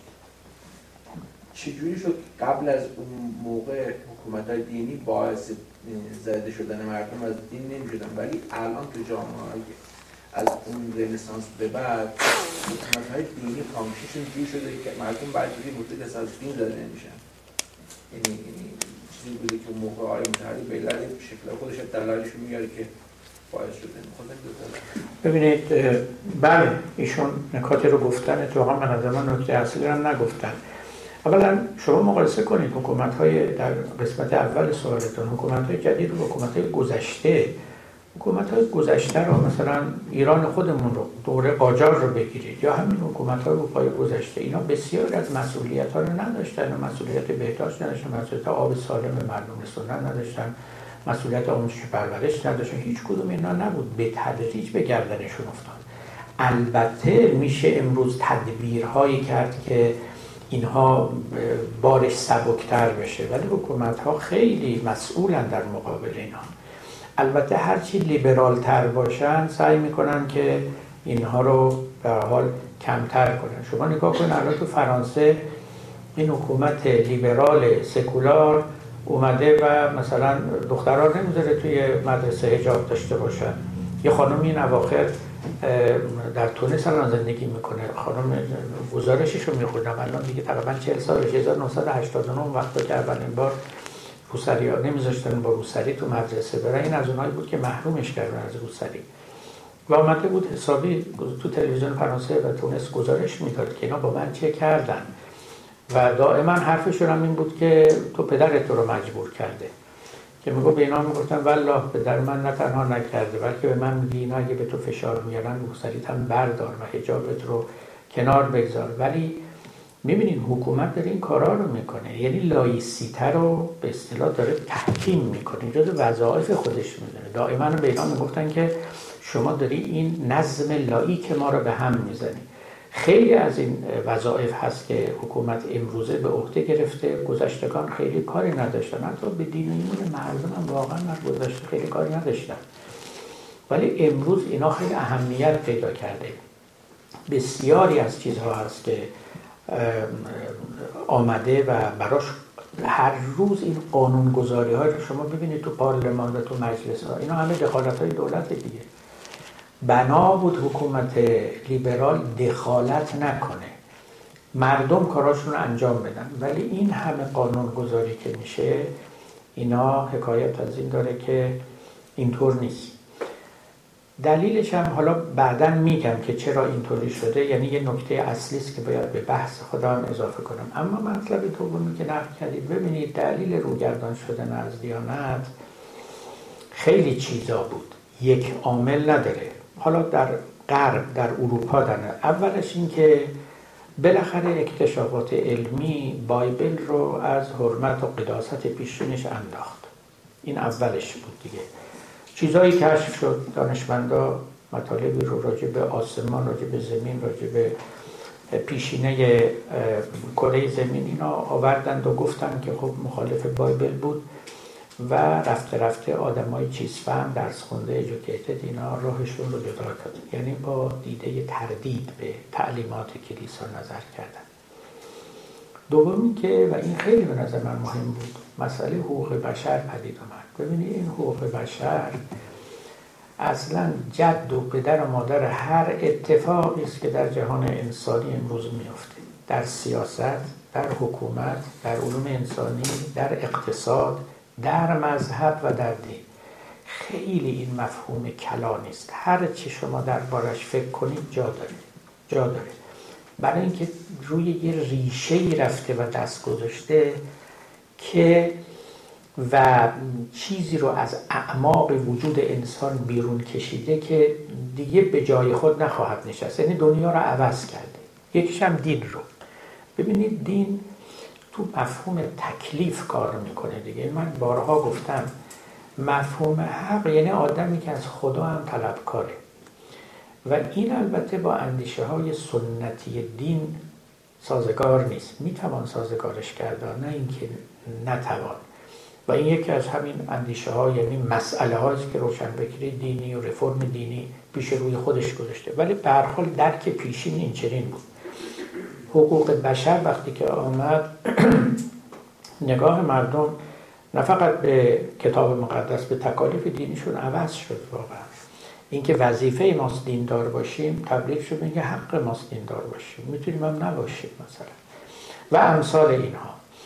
و بعد خب آزادی بیان. خیلی از چیزهایی که توی جامعه بسته دینی گفته نمی‌شد و به گوش ها نمی رسید در یه جامعه باز گفته شد و به گوش ها رسید. به اصطلاح شبه ها پراکنده شد و بسیاری از اذهان رو آلوده کرد. و این چنین بود که رفته رفته دین از حرمت و صلابت پیشین خودش افتاد. البته کلیساییان هم یعنی ارباب کلیسا اونهایی که قدرت داشتن رفتاری که با بیدینه ها کردن اون آدم سوزی هایی که کلیسا انجام داد. اینا هم البته موثر بود. حال آزاد فکران رو و کسانی رو که به اندک تردیدی و شبهی فکر می‌کردن اینها بیدینن یا اهل بدعتن. می‌گرفتند و میسوزوندند و اعدام می‌کردن و که خب یک صفحه سیاهی در تاریخ کلیساس حقیقتا. بله مجموع اینها بود ولی من گمان این مثل اولا ظهور علم ثانیا ظهور حقوق بشر. این دوتا بود که اون چلنج اصلی چالش اصلی رو پدید آورد. چیزهای دیگه به طور فرعی در کنارش بود. ببینید مردم کلا با زور و استبداد خود داشتن. سلاطین همه زورگو بودن. سلطنت یک نظام استبدادی بود. این شکی نبود. حالا کلیسا هم استبداد میورزید. خب میورزید. یه چیز خلاف نرم زمانه نبود. اونی که خلاف نرم بود اونی که در آمد و جا رو بر چیزهای دیگه تنگ کرد یکی شوق بشر بود و یکیش هم علم بود. هر دوتا هم رشد تدریجی داشتن. یعنی رفته رفته اینا بزرگ شدن چاق شدن.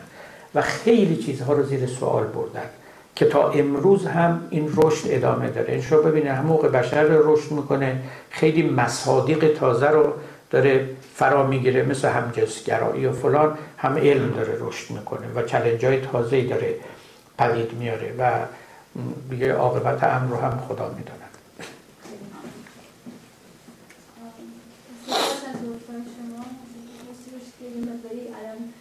صحبتتون در همون گفتار من بود اظهار نظرم که people are not passive because they are primitive but they are primitive because they are passive. در حکومت فقهی استبدادی نهفته است نهان هست. این استبداد که یک معلوم کسانی می‌تونن به اکثریت حکم بکنن. ضد حقوق بشر و ضد دموکراسی است. و اینطور هست که رو به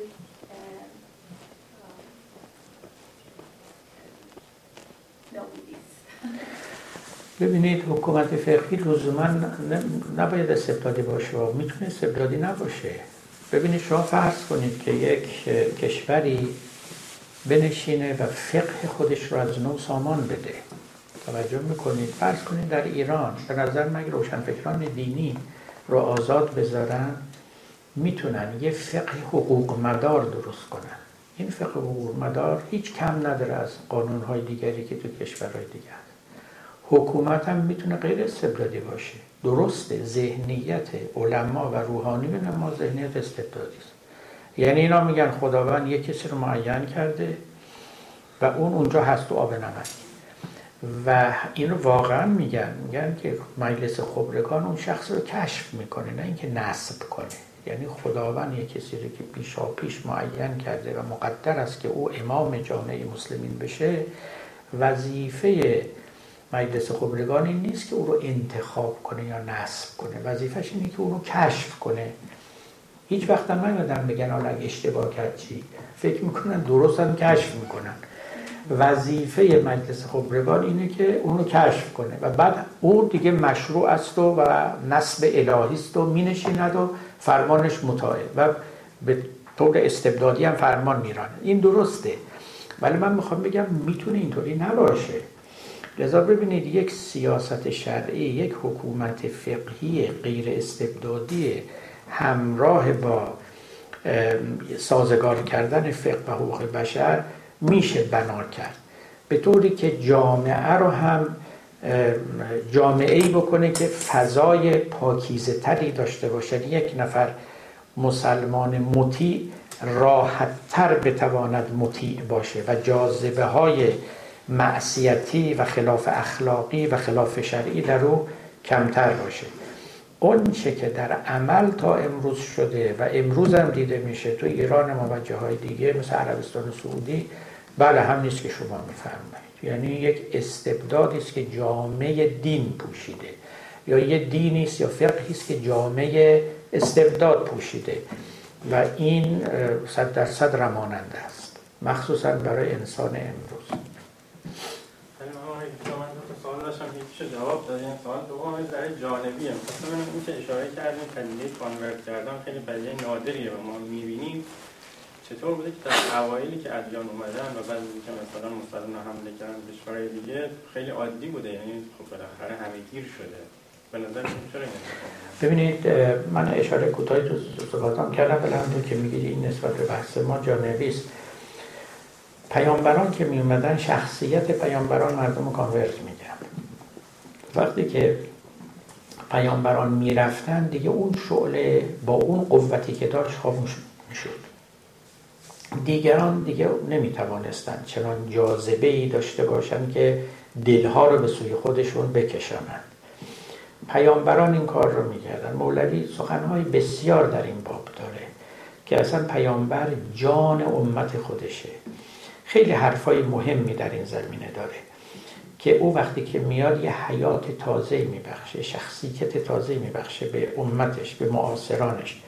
این میماند و به بعدی ها منتقل میشه آره با اومدن اونا این کار می‌شد. بعدا دیگه خیلی کم. مگر در اثر همین همسایگی کردن و نشست و برخواست و تبادل های, تبادل های فرهنگی و امثال اینا؟ مثلا که داشتن خودش که این که میگیم یه جورایی خودتون ولی یکم هنوز برام یکم جواب داده نشده همین که روشن فکری دینی به نظر من خیلی الان وظیفه سنگینی داره در زمینه که بخواد حکومت چون آخرش یعنی آخرش که بخوایم فکر کنیم چیزی میشه شبیه همینی که الان اینجا مثلا اتفاق افتاده که خب خیلی قوی حقوق بشر خیلی قوی شده. در مقابل چنین چیز واسطادن هم نتیجه میشه که یه حکومتی میشه یه دنیایی میشه که دیندار بودن توش سخته. بعد خب توی ایران آدم بعد موقع فکر کنه که دیندار بودن یه چیزایش آسون یعنی آدم مخالف خب فرض کنیم با حجاب اجباری هر چیز اجباری که توی ایران هست. ولی یه چیزایی آسون هم کرده دیگه. بعد نمی‌دونم یه جورایی باید روشن فکرهای یه کاری بکنن یه تئوری خوب بنا بکنن. کمک کنین کمک کنین بالاخره. مثلا همین کاری که کردن و نمی‌دونم حقوق بشر به وجود آوردن و اینا محکم کردن راهش رو ولی چنین چیزی باشه که بشه یه حکومتی به وجود آورد که آدم بتونه توش خوب توش دیندار بمونه. حال خب بله نه درست میگید. من این رو کاملا من فقط سررشته رو به دست دادم. در اینکه راه بلندی در پیشه و باید رفت و یک تجربه دشواری رو ما در پیش داریم هیچ جای شکی نیست و یک کمک جمعی هم لازم داریم. همه باید مشارکت کنن. منم با شما موافقم. اگر بتوانیم هممون به دست به دست هم بدیم یه جامعه ای باید ساخته بشه. درست شبیه که میگیم یه جامعه ای از لحاظ اقتصادی باید ساخته بشه که دوزدا توش دستشون بسته باشه. نه اینکه هیچ دزدی رخ نده. اما به سختی بتونن کار خودشون رو بکنن. و در این حال یک سلامت اقتصادی هم باشه که حق به حقدار برسه. در یه جامعه ای که به حال دینداران هم حق دارن جامعه داشته باشن که خودشون میپسندن. چطور لیبرال ها دوست دارن مارکسیست ها دوست داشتن. هیچ کسی این حق رو حتی به زبان حق من دارم صحبت می‌کنم. هیچ کسی این حق رو از دینداران نگرفته و نمی‌تونه بگیره که دلشون می‌خواد یه جامعه داشته باشن که تو این جامعه راحت دینداری بکنن و شخص دیندار شرمنده نباشه تخفیف نشه دیندار دین ورزیدن او سخت نباشه به قول قدیمی ها شنا کردن تو استخر شیره نباشه. راحت بتونه شنا کنه هیچ مشکلی نیست. یعنی در اصل چنین خواسته ای داشتن بحثی نیست. و همه هم باید کمک کنم مهمترین جهدش جهد تئوریکه. جهد تئوریک در اینجا لازمه. ببینید توی جامعه ما من این رو بارها گفتم دیگه حالا نمی‌خوام اون رو تکرار کنم. انقلاب ما انقلاب بی تئوری بود. یعنی به هیچ تئوری تک نزده بود. یک انقلاب عاشقانه غیر عاقلانه بود. و از یه اسلامی دم می‌زد که هیچ چیزی این اسلام معلوم نبود. نه سیاستش نه حکومتش نه اقتصادش هیچ راجع به اینا تئوری پردازی نش هیچ کس نکرده بود. آقای خمینی هم نکرده بود. تا آخر عمرش هم نکرد. تا امروز هم این آقایون نکردن. تئوریشون این بود که قوه مجریه رو که ما به دست بگیریم کار تمام است. ما همه چیز داریم. فقط قوه مجریه رو به دست می‌گیریم اجرا می‌کنیم. اون چرا که احکام اسلامی می‌دانیم. خب شکست هم خوردن. به نظر من کاملا شکستشون مشهوده. برای اینکه اشتباه می‌کردن. قوه مجریه مجری چیه؟ مجری تئوری است. وقتی اون تئوری ها نیست وقت بعد به بربریت یا به زور دست بزنه. کار دیگه نمی‌تونه بکنه. توجه فرمودید. این فقه رو هم که حاضر نشدن نودوزی بکنن. حاضر نشدن که نوع اندیشی بکنن. گفتن همون فقه جواهری.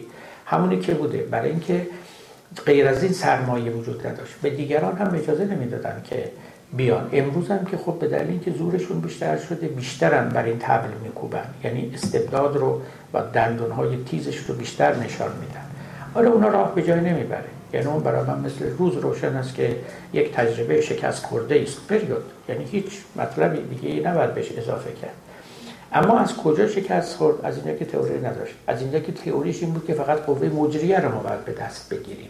بعد میایم و مثل اینکه مردم لوح سفیدن یا مومن هر جوری خواستید به اینا صورت می‌دید. این چنین نبود و نیست هیچ جا هم نیست. بدوی ترین جا هم اینطوری نیست. اما اینکه چیکارا باید کرد چه راههایی باید رفت؟ ببینید من اجمالا اینجا تو حرفایی که زدم بالاخره گفتم. خیالات خودم رو گفتم. یعنی خودم رو در مقابل یک سوال کننده فرضی قرار دادم که بگم پله پله کار چگونه است و چگونه باید پیش رفت و چگونه اصلا این مسئله رو باید دید. توجه فرمودید. خب بقیهش البته جهدهای تئوریکی است که باید کرد و انشالله خواهیم کرد. ولی دینداران حق دارند که جامعه ای داشته باشند که در اون جامعه دینداری برای اونها آسان باشه و لذت بخش باشه. یه ماه رمضانی که میشه واقعا ماه رمضان باشه روح بخش باشه معنویت بخش باشه. فرزندانشون بتوانند آموزش های لازم رو در این زمینه بگیرن. در عین حال یه جامعه باشه که بند بر اندیشه های مردم هم نزنه. چون روحانیت ما از جامعه دینی یه جامعه بسته تصور داره. یه جامعه بسته که یه رشته افکار خاص فقط توش باید باشه دیگران حق فکر کردن ندارن. اینطوری هم نیست. اگه اون باشه ما رو جامعه دینی نمیداریم همطور که دانشگاه دینی هم این نیست. جمع کردن اینا با هم اصلا معناش اینه که ما به یه ارتفاع دیگری باید صعود بکنیم و از یک جای بالاتری باید به همه این مقولات نظر بکنیم. دام صعب است مگر یار شود لطف خدا ورنه آدم نبرد سرفز شیطان رجیم. بله. ممنون که یادآوری کردید وظایف ما رو به ما. ولی خب کمکم باید بکنید. خب آخرین سوال بفرمایید. یه مطلبی که شما چند بار راجعش تاکید کردین بود که دنیای فعلی دنیای حق مداره و دنیای قدیم دنیای تکلیف مدار بوده. و از اون طرف هم اصلا دین کلا اساسا به نظر میاد از جنس تکلیف یا فقه فقه و ولی اصلا اساسا کسی که دنبال دین میره دنبال تکالیفش میره عموما نه دنبال حقوقش. در درک کنونی که وجود داره. بله, بله. حالا بفرمایید.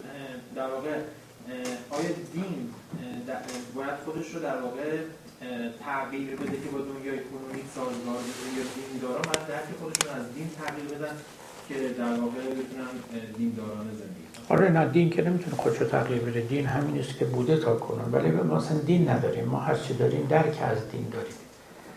اسلام چیزی نیست جز درک هایی که از اسلام وجود داشته و دارد. مسیحیت چیزی نیست. ولی غیر. این چیه؟ دین که چیزی تو هوا نیست. دین همین درک هایی است که در اذهان و در قلوب مردم وجود داره. آره این درک رو باید عوض کرد. و این هم قرض و بستی است که من در نوشته هم آوردم. دین به نظر من بالعرض تکلیف اندیش شده. اون جاهایی که نباید می‌شد. من این رو در پاره از نوشته های خودم باز بردم. ببینید دو تا آیه در قرآن هست که این دو تا آیه رو می‌توان سرلوحه دو نگاه به دین دانست. یا بگیم سرلوحه دو اسکول کلامی دانست. یکی آیه مشهوری است که خیلی هم نقل می‌کنن. در سوره انبیاست که لا یسأل اما یفعل و هم یسألون. از خدا کسی نمی‌تونه سوال کنه. خدا مسئول نیست. ولی مردم مسئولن. این خدا هر کاری می‌کنه هر چون خسرو کند شیرین کند. هیچ. ولی مردم رو میشه گریبانشون رو گرفت که چرا چنین کردی یا نکردی.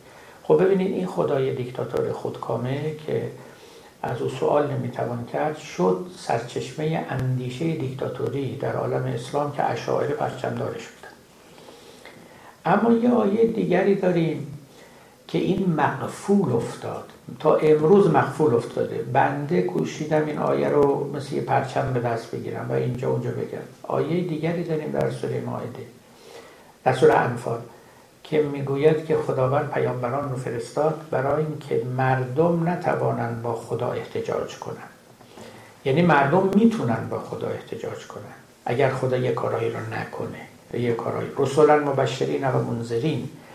لکی لا یکون للناس حجتون علی الله بعد الرسل پیامبرانی آمدند با وظایف انذار و بشارت تا مردم حجت بر خدا نداشته باشند. ببینید این در واقع بالاترین مرتبه است که شما می‌تونید به عقل بشری بدید که می‌تونه حتی حجت بیاره علیه خدا. اما خدا برای اینکه خودش هم حجت داشته باشه پیامبرانش رو فرستاده. خب این خدا با اون خدای خودکامه اونجا خیلی فرق داره. شما اگه این خدا رو بپرستی اصلا یک دیندار عابد دیگری میشه که با خدای خودت هم مهاجه می‌کنی. اون خدا رو بفرستی تو سری خور لا یسأل عما یفعل متاسفانه اون خدا رو اومد. و رو اومدنش دلایل تاریخی داشت. می‌تونست این خدا بیاد.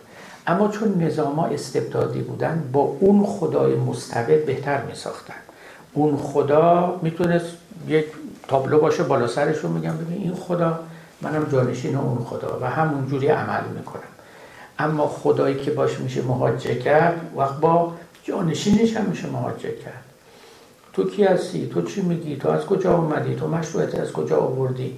چنین و چران اما وقتی که نبود خب نبود. آقای جوادی آمولی می‌گفت این ولی فقیه ولی مردم است نه وکیل مردم. شما ببینید این خیلی حرف درست. این دقیقا از دل اون نظام استبدادی میاد وکیل شما ما نیستیم که شما فردا بیاید به ما امر و نهی بکنید. بگید ما که نگفته بودیم ما ولی شما هستیم. یعنی قیمتونیم بالا سرتونیم. این درک وجود داره تو روحانیت ما. از فیلسوفش گرفته تا فقیهش تا عوامش تا مداهش تا هر کی. بله بندم قبول دارم. این این سیستم فکری این تئوری تئوری استبدادی است. این انقلاب بی تئوری به همین دلیل بود که این تئوری استبدادی رو هیچ عوض نکرد. با خودش اوورد و حاکم کرد.